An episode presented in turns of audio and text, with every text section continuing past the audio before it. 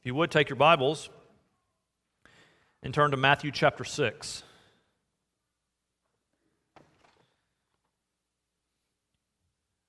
Matthew 6. We finally flip chapters here. We're back in the Sermon on the Mount, um, and we're going to look uh, at verses 1 through 8 and verses 16 through 18. Uh, I think it'll make sense as we go along why, why we've done that. Uh, the part that we've left out is the Lord's Prayer, uh, which I'll begin. Uh, Bobby will preach next Sunday, but on Sunday the 25th, I'll begin a three part uh, sermon on the Lord's Prayer. So uh, I'll, I'll talk about it briefly because it does certainly factor into this sermon, but we won't look at it in any detail uh, today. We'll, we'll, we'll save that for um, breaking it up into three parts next. This is what I've called authentic Christianity uh, authentic or authenticity, that's sort of a buzzword in in our culture today. And, and, mainly it's a good thing, right? We want authentic relationships. You don't want somebody who's fake. Uh, as it relates to the text, we don't want hypocrites. Hypocrites are fake, right? Jesus is going to really nail on that uh, here in this passage. We want authentic. We want to go to a church that's authentic, not a bunch of people who say one thing and live another way. Authenticity is good, and Jesus is going to show us this is what the hypocrites do, and this is what I want you to do. This is how I want you to feel about it. And he's really going to return, although in a different way, to something he's hit on on multiple occasions in the Sermon on the Mount. What is the motivation of your heart?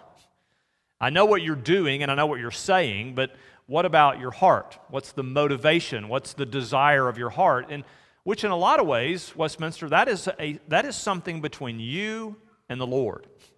You can trick everybody, but you can't trick him. He knows your motivations. And so this is trying to get at why do we do what we do? Particularly our religious observances, our spiritual disciplines, as we talk about it giving and praying uh, and fasting. Uh, I think the application for fasting is a little broader than just uh, not eating. it's a, how do I discipline myself? Okay, I think, I think it could be used uh, there as well. With all that in mind, let me read for us Matthew 6, 1 to 8, and then I'll jump over to 16 to 18.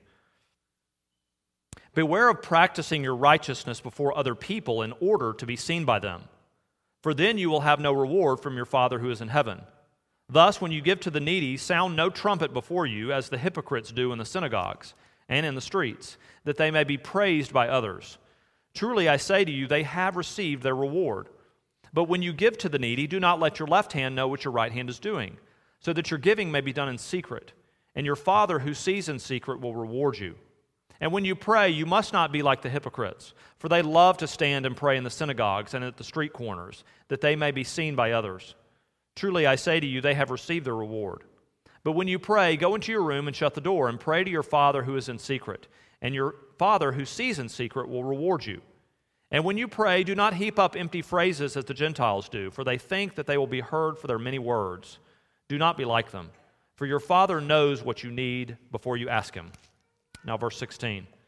And when you fast, do not look gloomy like the hypocrites, for they disfigure their faces, that their fasting may be seen by others. Truly, I say to you, they have received their reward. But when you fast, anoint your head and wash your face, that your fasting may not be seen by others, but by your Father who is in secret. And your Father who sees in secret will reward you. The grass withers and the flower fades, but the word of our Lord will stand forever. Let us pray. Oh Lord, we ask, would you teach us now from your word, that we would behold wondrous things from it, that you would send your Holy Spirit to make us ready, to give us ears to hear, hearts ready to cherish all that we hear from you. And it's in Christ's name we pray. Amen. Once upon a time, there was a king who ruled over everything in the land. And one day there was a gardener who grew an enormous carrot. And he took it to the king and said, My lord, this is the greatest carrot I have ever grown or ever will grow. Therefore, I want to present it to you as a token of my love and respect for you. The king was touched and discerned the man's heart. So as he turned to go, the king said, Wait, you're clearly a good steward of the earth, and I want to give a plot of land to you freely as a gift, so you can garden all of it. The gardener was amazed and delighted and went home rejoicing. But there was a nobleman at the king's court who overheard all of this, and he said, Well, my, if that's what you get for a carrot, what if you gave the king something even better? The next day, the nobleman came before the king and was leading a handsome black stallion. And he bowed low and said, My lord, I breed horses, and this is the greatest horse I have ever bred or ever will breed. Therefore, I want to present it to you as a token of my love and respect for you. But the king discerned his heart and said, Thank you, and took the horse and simply dismissed the man. The nobleman was perplexed. So the king said, Let me explain. That gardener was giving me the carrot, but you were giving yourself the horse. Indeed, the, the gardener wanted the king to have the carrot because he loved him and respected him and wanted to express his love for him. The nobleman, overhearing, oh goodness, if you get that for a carrot, what could I get for this horse? So, in reality, he was not giving the king the horse because he loved him and cared about it. He didn't care about the king at all. He cared about himself and wanted to see what wonderful gift he might receive in return. Motives and motivation. They're important, aren't they? They're important in a court of law. If a judge or jury can determine your intent or motivation and that you thought about this ahead of time before you committed the crime, well, then your punishment is going to be stiffer than it would have otherwise. If you're in a relationship of any kind, you are determining someone's motives. Are they doing this because they love me? Or are they doing this just to get something from me? Some of Jesus' harshest critique was to the Pharisees. And how often in the Gospels does he refer to them as hypocrites? On the outside, you look great, like you really do love me and want to, and want to uh, show that in your religious observance. But I know your heart. You don't care anything about me. You care about yourself. You look great and washed on the outside, but inside it's black and dark and dirty. Jesus is drawing this contrast, isn't he? In verse 1, he really sets up the whole passage. Practicing your righteousness in front of others to be seen by them. Now, Jesus is not conflicting what he said earlier in the sermon when he mentions about being salt and light.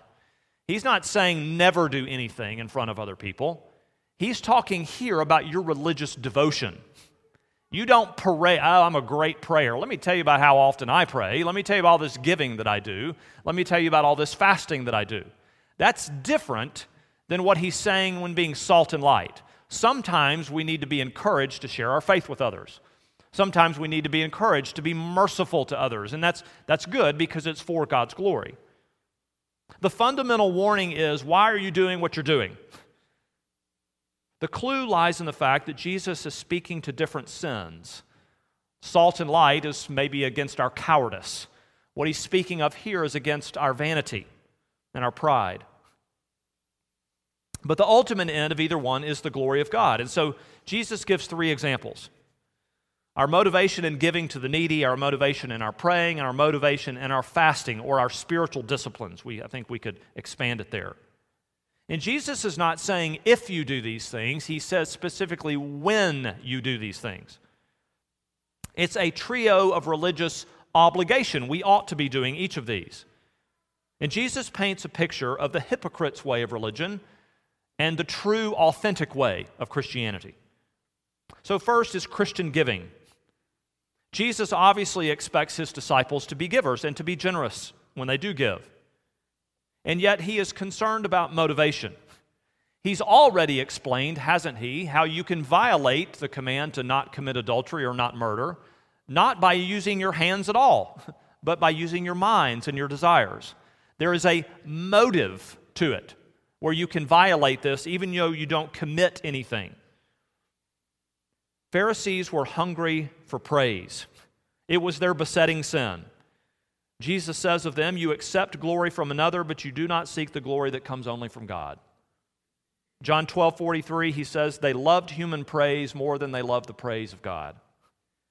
And so he pictures this pompous Pharisee there in the opening of our, of our chapter here on his way to put money in the special box in the temple. It was, it was a brass container that had, kind of had a trumpet uh, as the mouth of it. And so they'd take all these gold coins and they would just slam them in there and they'd clang around. Oh dear, I wonder how much he gave. It, it's for show.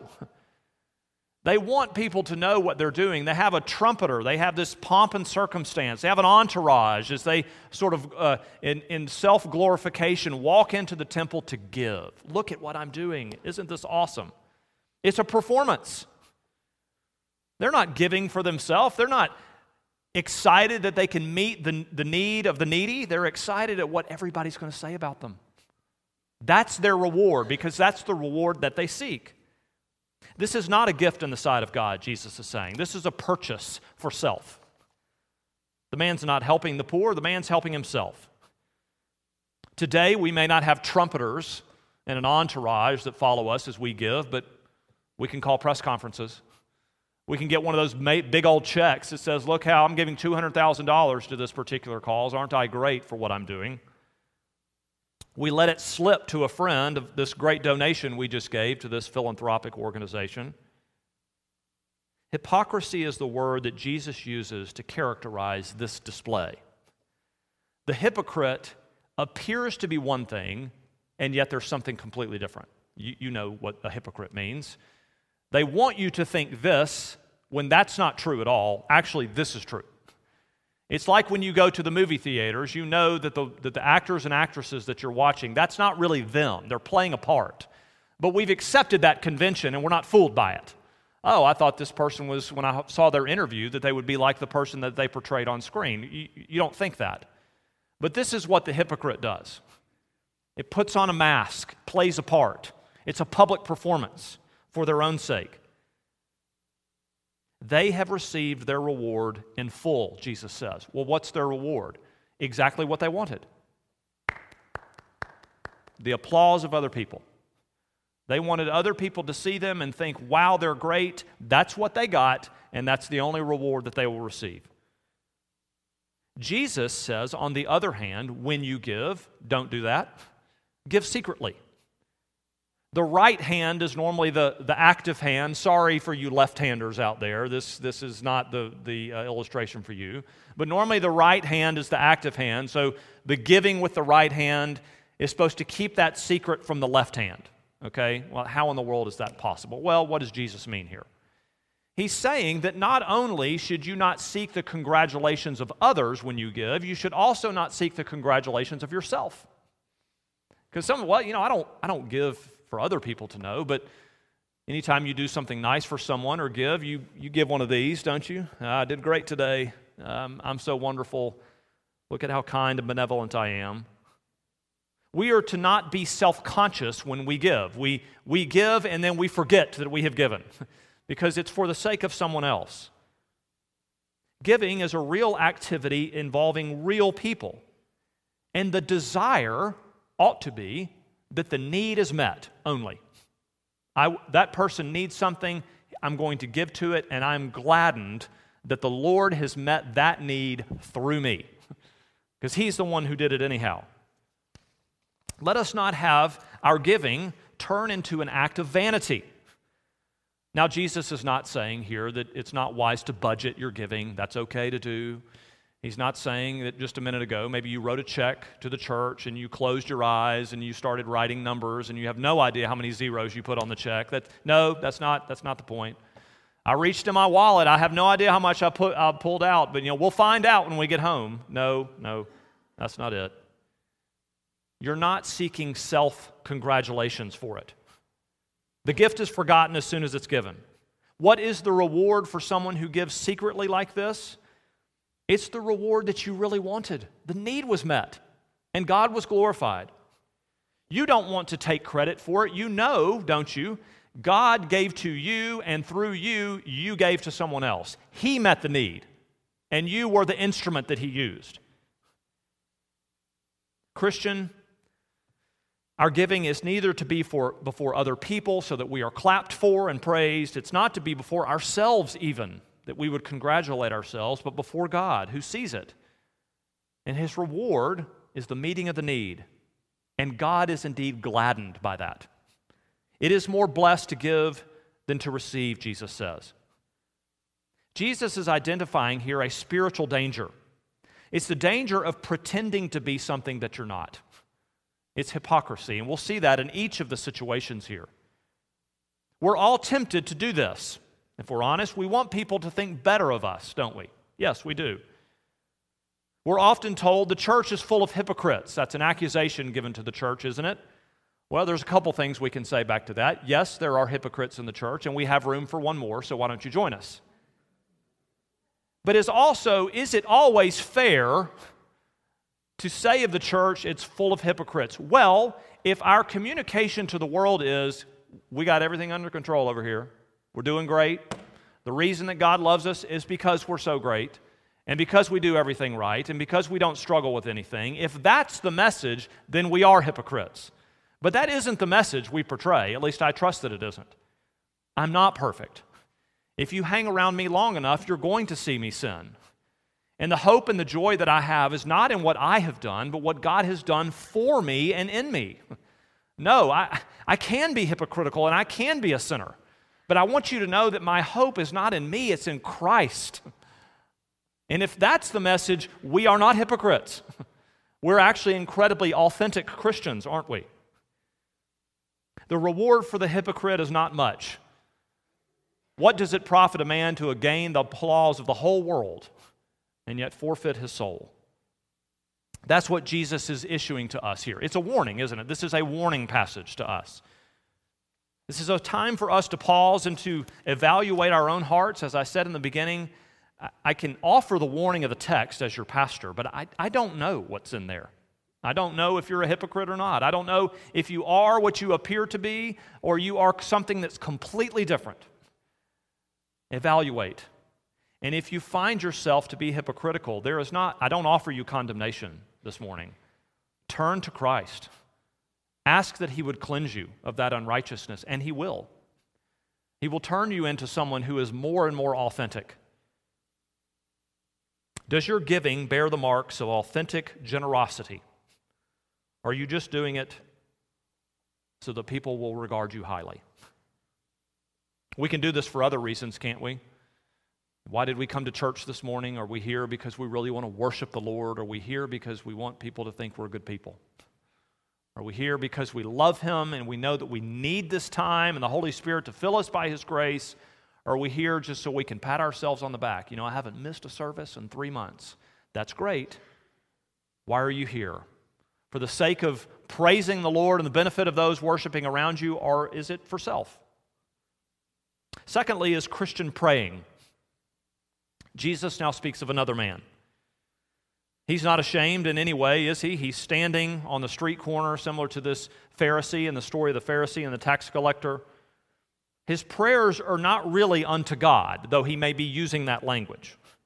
His motivation is to be seen by other people so that they will say to him, Wow, what a pious man.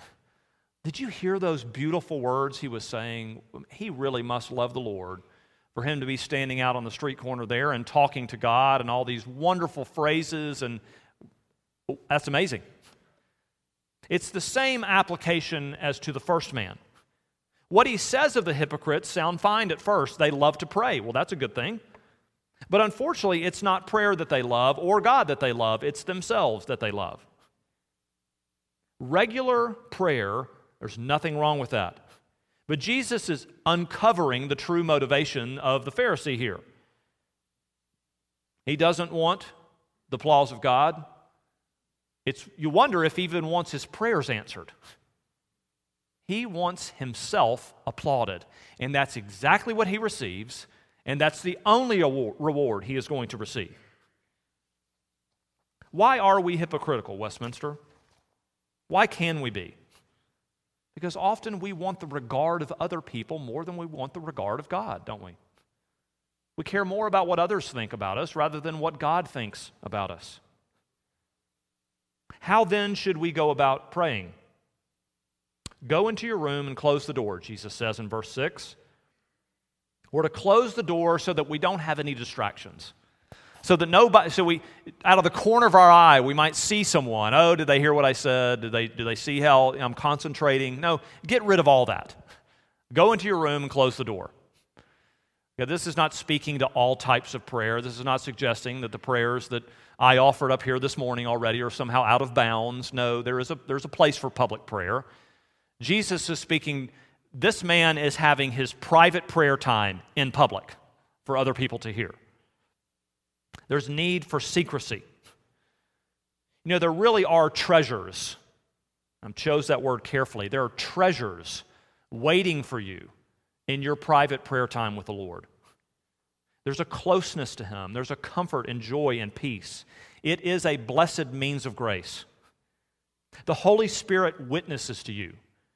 He takes your prayers and He presents them to Christ and then to the Father.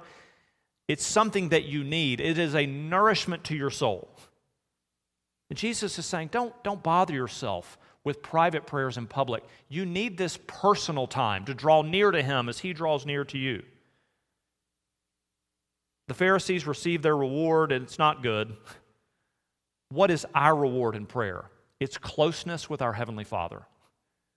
Something happens in prayer.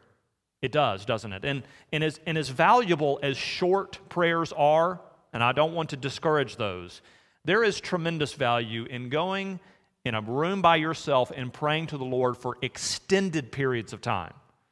Because there comes a point in that time of prayer where you actually really start praying. You kind of get past the, the, the pleasantries and the, and, the, and the stuff you normally say, and then you really start pouring your heart out with God. It's stuff starts pouring out, and you're honest, and, and He meets you, and He blesses you, and He cares for you in unique ways. You know, there are a few areas of our spiritual life where we need more encouragement, I think, than prayer. I, I don't mean to to, to heap on any condemnation to you this morning. I want to encourage you to pray. It's for your benefit and for the glory of God. The, hip, the hypocrites hurt the church when they pray in the way that they do. The blessing is to do it in secret. Jesus also mentions the pagans that pray in our passage. They, he talks about empty phrases or many words. Uh, I think uh, one commentator suggested that this the pagans often used prayers as if I say it in the right way with the right formula, I get what I want. Uh, we, we know that's not true, and yet maybe I've thought this in, in, the, in my past as a Christian. Well, maybe the reason my prayer didn't get answered is because I didn't ask it right. Maybe I didn't say it with enough emotion. Maybe I didn't really communicate to God how important this was, and therefore I didn't get what I wanted. You know, no is an answer to prayer. It's not the one that we want, but it, it is an answer to the thing that we have asked. And it's not that say it right, say it in the right manner, say it with the right duration of prayer, and then, then you'll get it. No, there's not a magic formula to the answer of our prayers. That's not the blessing, even, or the reward that Jesus is speaking of. It's the closeness and the drawing near that is the blessing. In this manner, Jesus says, I want you to pray. And I'm not going to go into the Lord's Prayer, but this was not meant to pray this exact way every time. This is, this is a template for us. This is a this keeps your priorities in, in line kind of prayer. God knows what we need before we ask it. He knows what we're thinking before we even form the words to say it. Our prayers do not change God's mind, and yet they are the instrument that He uses to bless us and to bless others. We can't give Him information that He lacked before. We cannot advise Him. We cannot clarify something for Him. The blessing of prayer is what it does to you. God uses our prayer as the means to bring about the ends that He has decreed from all eternity past. And because God commands us to pray. We're invited to come boldly to the throne of grace, not to see Christ as our pal in any way, but as the one to whom we unburden ourselves. Ah, there is blessing there. You know, there's a particular phrase in this passage that I don't think I've ever really considered before. And I've, I've, I've reflected on it a good bit this week. Jesus says not only that God is your father, but he is your father in secret. And I just sort of just whizzed past that. It's, I don't know if it's meant as a title, but it kind of seems that way. He is your Father in secret. When you go into that room by yourself in prayer, you are meeting with your Heavenly Father. Because Jesus tells you to call Him that. Our Father, our Father, who art in heaven, hallowed be thy name. He's your Father.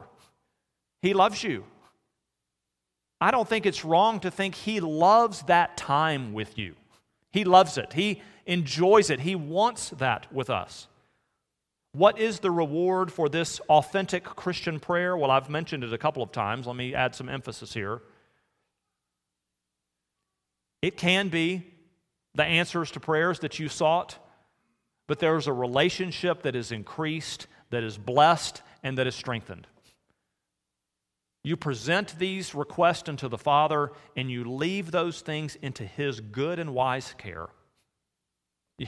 It's off your shoulders now. You trust in His goodness and His sovereignty. R.C. Sproul wrote a great children's book some years ago uh, called Peter the Barber. We actually know who Martin Luther's barber was. Can you believe that? Probably shouldn't surprise you that we know that. But Martin Luther's barber was a man named Peter. And one day, Martin Luther was sitting in the barber's. Do we, do we use the term barber anymore? Or is it like hairstylist? Man, I'm just trying to think what the updated version of this book might be. Anyway, so Peter the barber is cutting Martin Luther's hair, and he expresses to his pastor, You know what? I feel like I need a better prayer life. Can you help me, Pastor? Do you have any suggestions to me on how I ought to pray or how you can encourage me in prayer? This question meant a lot to Martin Luther, and so he went home, and several weeks later, he published a treatise on prayer. If you read two things from Martin Luther, read The Bondage of the Will, and then read A Simple Way to Pray, which is his response to the question he got from his barber, a man named Peter. And it is exactly what it says that it is a simple way to pray. Here's what he says in the introduction When we get upon our knees, we are all simple men and as simple people, we need a simple way to pray. And that's what he delivers. Luther describes mainly his own personal practice of prayer. He takes the Ten Commandments, the Apostles' Creed, and the Lord's Prayer, and he uses them as a template for his own personal prayer. So, for the Ten Commandments, he takes each commandment Lord, will you show me where I violate this? Will you expose this sin? Would you cleanse me of that unrighteousness? And would you help me to follow this in the way that I ought to?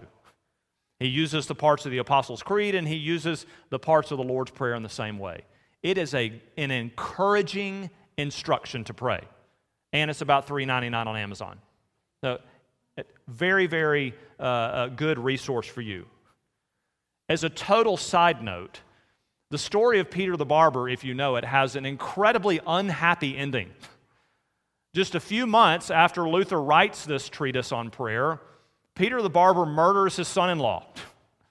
His son in law had a dream that he was invulnerable to any kind of mortal wound, and so there may have been some alcohol involved.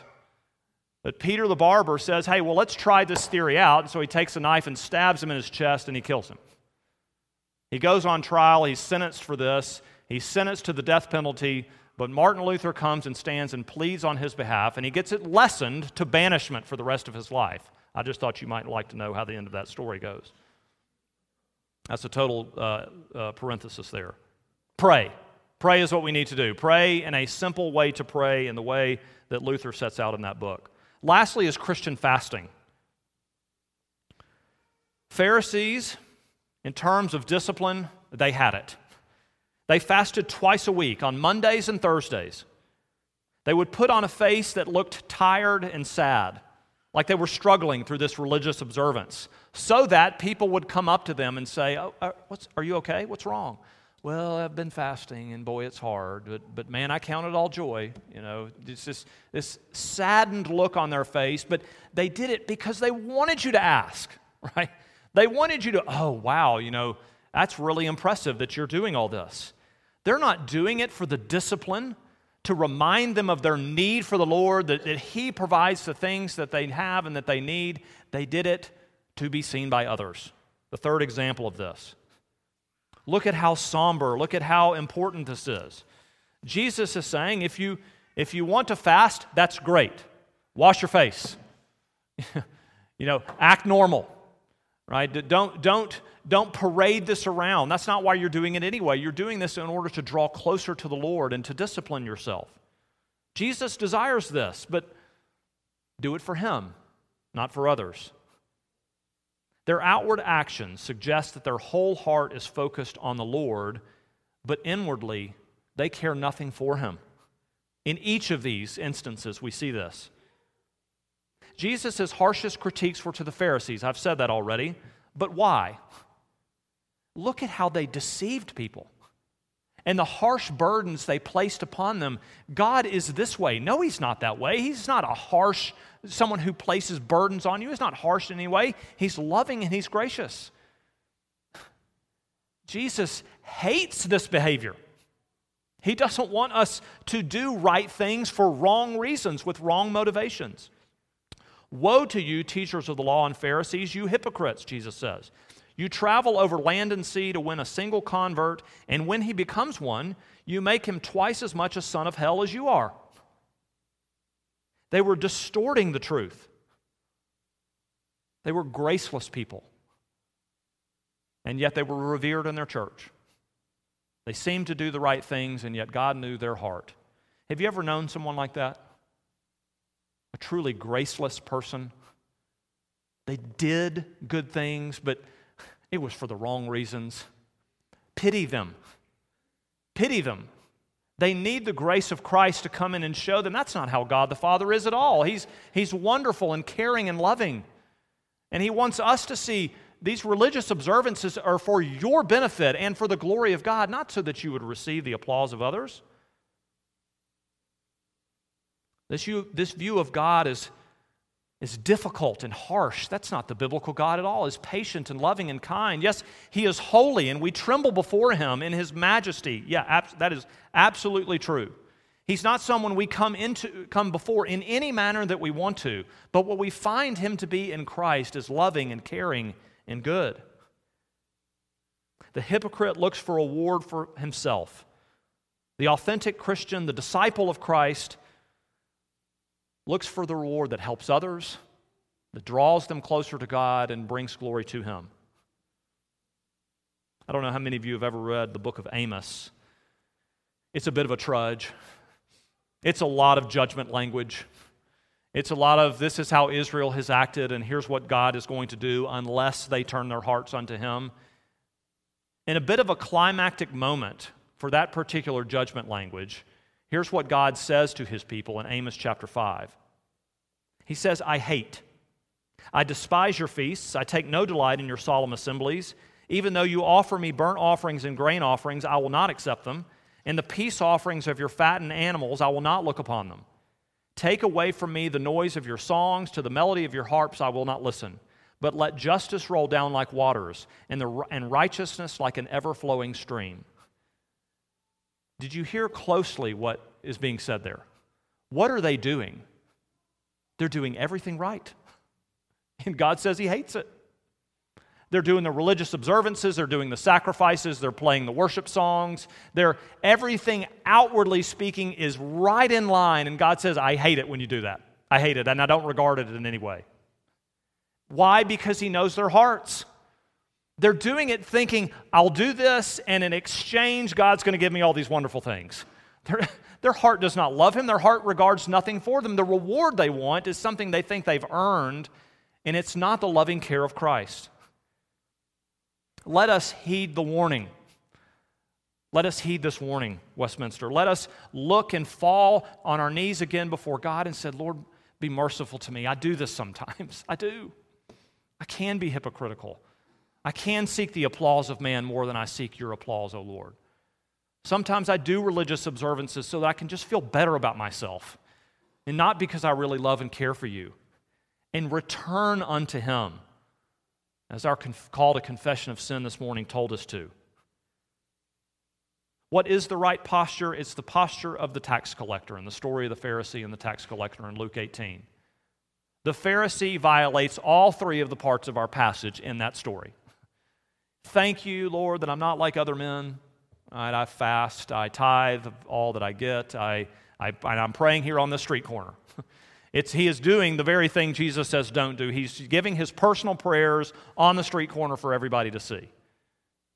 And this tax collector, keep in mind, who has done many wrong things in his life. We're not letting him off the hook for what he's done. He says what? He doesn't even look unto God. He says in the quietness of his own heart, Have mercy on me, a sinner. Have mercy on me, O Lord. And what does Jesus say? The man who looks great on the outside, he is not justified before the Lord. The one who cries out knowing he's a debtor to mercy alone, he is the one who's justified. Let us go and do likewise. The takeaway is not to get rid of your religious observances. The takeaway is not to, well, it doesn't matter how you live. The takeaway is do these things from a posture of, Lord, thank you. Thank you for who you are. Thank you that you can meet the need of that person in and through me. Thank you, Lord, for your mercy and grace because I am a sinner and I need you. Thank you for your Son, Jesus Christ, who came as my substitute and did the things that I needed desperately on my behalf and our behalf, and bring all the glory unto him. Let's pray.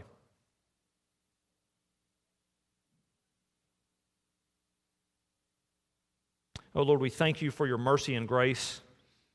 We thank you for your kindness. We thank you for these passages of Scripture, Lord, that warn us, that call us to look inwardly upon our heart. Lord, would you cleanse us by your grace, to help us to walk in your ways, to help us to do this out of a genuine love for you and for others, and that you would receive all the glory. It's in Christ's name we pray. Amen. Would you stand for the benediction? And remain standing as we sing the doxology together. Now, may the grace of the Lord Jesus Christ and the love of God and the fellowship of the Holy Spirit be with you all. Amen.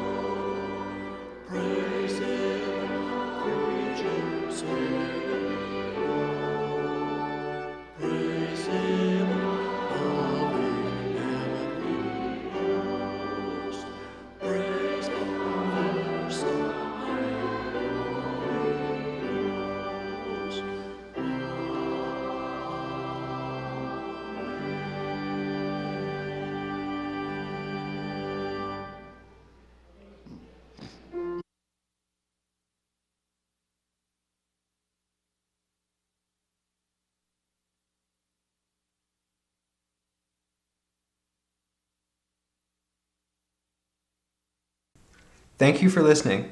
For the sermon archive, go to wpcjc.org forward slash resources forward slash sermon hyphen archive. Scripture quotations are from the ESV Bible, the Holy Bible, English Standard Version, copyright 2001 by Crossway, a publishing ministry of Good News Publishers. Used by permission, all rights reserved. ESV text may not be quoted in any publication made available to the public by a Creative Commons license. ESV may not be translated in whole or in part into any other language. Verbal credit must also be given to the ESV.